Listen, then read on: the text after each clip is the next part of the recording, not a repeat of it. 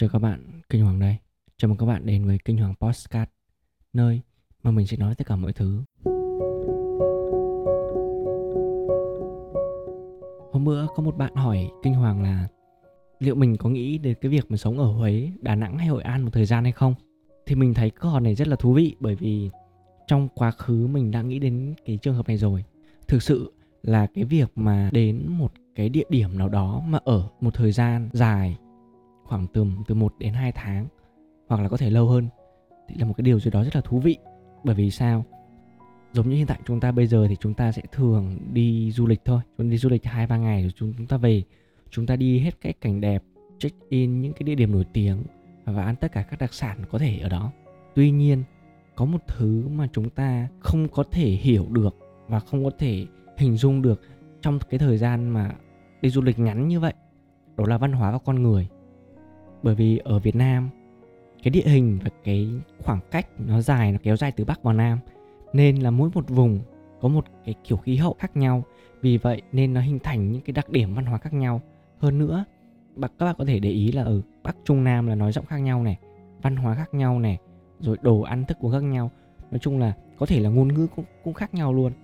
Nhiều lúc là người miền trung nói nhưng mà thực sự là mình không nghe rõ. Người quảng nam quảng ngãi huế gì đó những người họ nói rất là nhanh và một cái ngôn ngữ đặc trưng riêng. Giống như kiểu anh anh anh Mỹ hay là anh Ấn anh, anh Hàn vậy ví dụ vậy. Và chính những cái nét đặc trưng đó nó tạo nên một cái bản sắc văn hóa riêng của từng vùng miền. Cái đợt mà mình đi xuyên Việt từ Bắc vào Nam thì mình đi từ Hà Giang cho đến Cà Mau đi qua các tỉnh. Thì mình có để ý một điều là khi mà càng ngược về phía Nam thì mỗi một tỉnh đi qua thì đều có một cái món ăn đặc trưng đều có một khí hậu đặc trưng và con người thì lại lại, lại khác nhau về văn hóa. Chính cái điều đó thì cái việc mà du lịch ngắn ngày không thể nào mà mà hiểu hết được.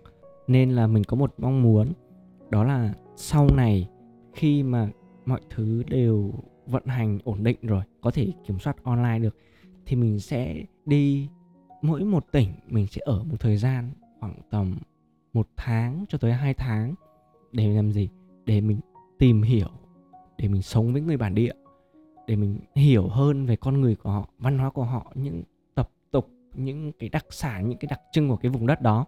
Khi mình ở lâu thì mình mới biết rõ được là con người họ cư xử như nào, họ sống với nhau như thế nào, nguồn gốc văn hóa từ đâu, lịch sử như thế nào.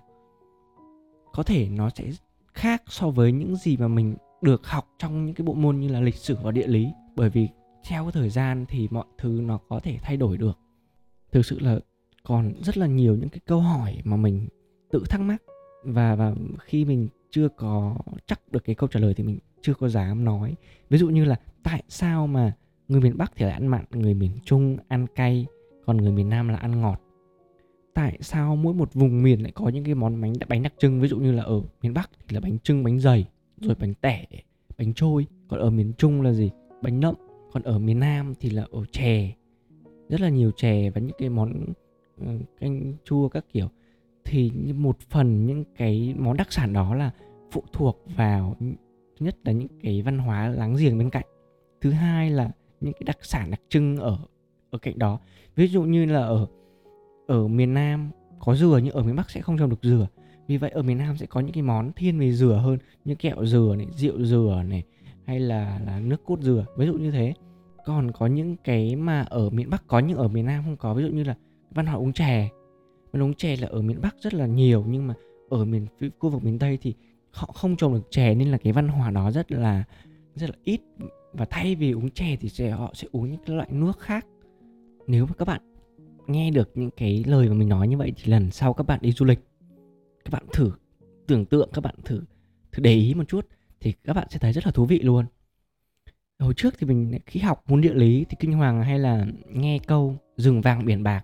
Có nghĩa là cái đất nước của chúng ta là rất là nhiều tài nguyên, từ rừng xuống biển sản vật vô cùng đa dạng và phong phú. Thế là nhiều người cũng liên án rằng chính cái tư duy giàu có đó khiến cho chúng ta tội chủ quan ỉ lại mà không chịu phấn đấu. Giống kiểu con nhà giàu thì tự nhiên lười biếng vậy á. Nhưng mà thực sự là những cái yếu tố như nào thì cũng không có rõ ràng. Nhưng mà mình biết được một điều là ở học địa lý thì có thể hiểu về đất nước chúng ta. Giống như kiểu điều kiện khí hậu này, thổ nhưỡng này, kết hợp với lịch sử để hiểu, để biết rằng ngày trước chúng ta đã xảy ra những cái gì. Tại sao nước pháp, nước mỹ, nước nhật sang đô hộ chúng ta? Tại sao pháp lại đem cà phê, cacao, trà về trồng tại việt nam? Tại sao họ lại xây dựng những thành phố, khu nghỉ dưỡng ở sapa, đà lạt, hội an mà không phải là những chỗ khác? Ngay cả những cái nơi xa xôi như là đồng văn ở hà giang và sapa thì đều có những cái dấu chân, những cái vết tích của người pháp để lại. Tại sao họ lại lên những cái nơi mà xa xôi hẻo lánh như vậy? Họ xây dựng những công trình kiến trúc như thế. Vì thế mới hiểu là bởi vì đất nước ta có những cái điều kiện hoàn hảo để phát triển, để trồng những cái giống cây đó, có những cái vùng khí hậu tuyệt vời để làm du lịch nghỉ dưỡng, nên là họ mới có những cái công trình, họ mới xây dựng, họ mới nghiên cứu. Như lúc kinh hoàng tự hỏi là tại sao họ lại có thể biết được những cái điều đó. Ngày xưa đường xá khó khăn, núi rừng chập trùng, thì tại sao họ lại biết được con đường lên trên đồng văn mà mà mà xây dựng những cái công trình? Đấy, làm đường này, nổ đá này, tốn chi phí này, tốn thời gian này, mà họ vẫn làm, họ vẫn đầu tư thì phải có một cái mục đích nào đó. Nên là khi mình mà, khi mình nghĩ được như thế thì mình tự nhiên mình thấy lại yêu quê hương đất nước vô cùng. Thực sự đất nước chúng ta rất là quý vô cùng có nhiều tài nguyên có nhiều cảnh đẹp thực sự. Và chỉ quan trọng bây giờ đó là khai thác và sử dụng như thế nào cho hiệu quả hay thôi. Một điều nữa là khi các bạn ở một cái nơi nào đó đủ dài đủ một thời gian thì tự nhiên các bạn sẽ có một cái góc nhìn một các, các quan điểm khác hoàn toàn nó sẽ khác so với những gì mà các bạn thấy ở trên TV, trên báo chí và được người khác kể lại. Bởi vì khi họ kể lại, khi họ truyền đạt lên thì họ chỉ nói về một phần thôi. Có thể là phần này tốt, có thể phần này xấu. Hoặc có những cái mà họ còn không biết được là ở trên này có. Vì vậy, khi mà đi như vậy, ở như vậy thì tự dưng là chúng ta sẽ thấy được nhiều cái cái mặt khác cũng có thể đó là một cái cơ hội để chúng ta làm một cái điều gì đó. Đấy, giống như kiểu một cái nơi mà có cái sản vật rất là đặc trưng, rất là đặc biệt mà không cái vùng nào khác có, thì chúng ta sẽ nghĩ đi ngay đến cái việc mà ở kinh doanh cái mặt hàng đó đấy phát triển cái mặt hàng đó để vừa thúc đẩy cái sự phát triển văn hóa bản địa và vừa giúp chúng ta có cơ hội để làm kinh tế. Nên là nếu có cơ hội thì các bạn có thể trải nghiệm các bạn.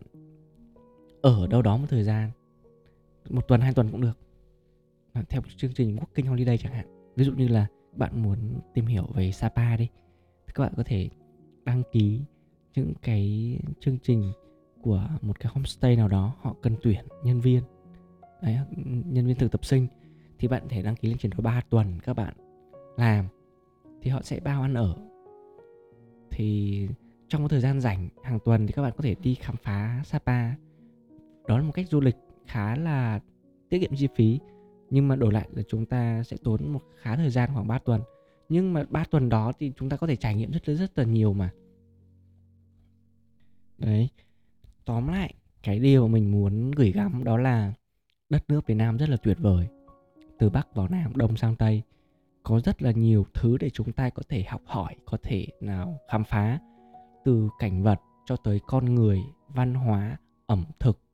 Thực sự là có rất nhiều những cái nơi mà rất là đẹp, có thể sánh ngang hoặc là hơn so với những cái địa điểm nổi tiếng trên thế giới. Vậy thì nếu có thời gian, nếu có cơ hội thì tại sao chúng ta lại không khám phá? Rồi ý thứ hai đó là các bạn hãy thử đi du lịch với một góc nhìn khác, một quan điểm khác. Đó là mình để ý mọi thứ xung quanh từ văn hóa cho tới lịch sử, địa lý, mọi thứ. Để mình vừa đi du lịch, mình vừa học hỏi được mà. Rồi đò trò chuyện với những người bản địa để hiểu hơn về phong tục tập quán ở đó. Có thể đi du lịch, check in với những bức hình để đời, ok. Nhưng mà song song với đó, chúng ta có thể tích lũy thêm vốn sống bằng những câu chuyện, bằng những cái trải nghiệm khác lạ, bằng những sự khám phá. Mình tin rằng khi mà chúng ta đi đủ nhiều, khám phá đủ nhiều, trải nghiệm đủ nhiều, tự dưng lượng tích lũy thì thay đổi về chất. Cái quan điểm, cái tầm nhìn của chúng ta cũng sẽ mở rộng ra. Và nếu có cơ hội hay ở một nơi nào đó trong khoảng thời gian đủ dài. Cảm ơn các bạn đã lắng nghe, theo dõi, nhớ ấn nút follow để đón chờ những podcast mới nhất của kênh Hoàng nhé.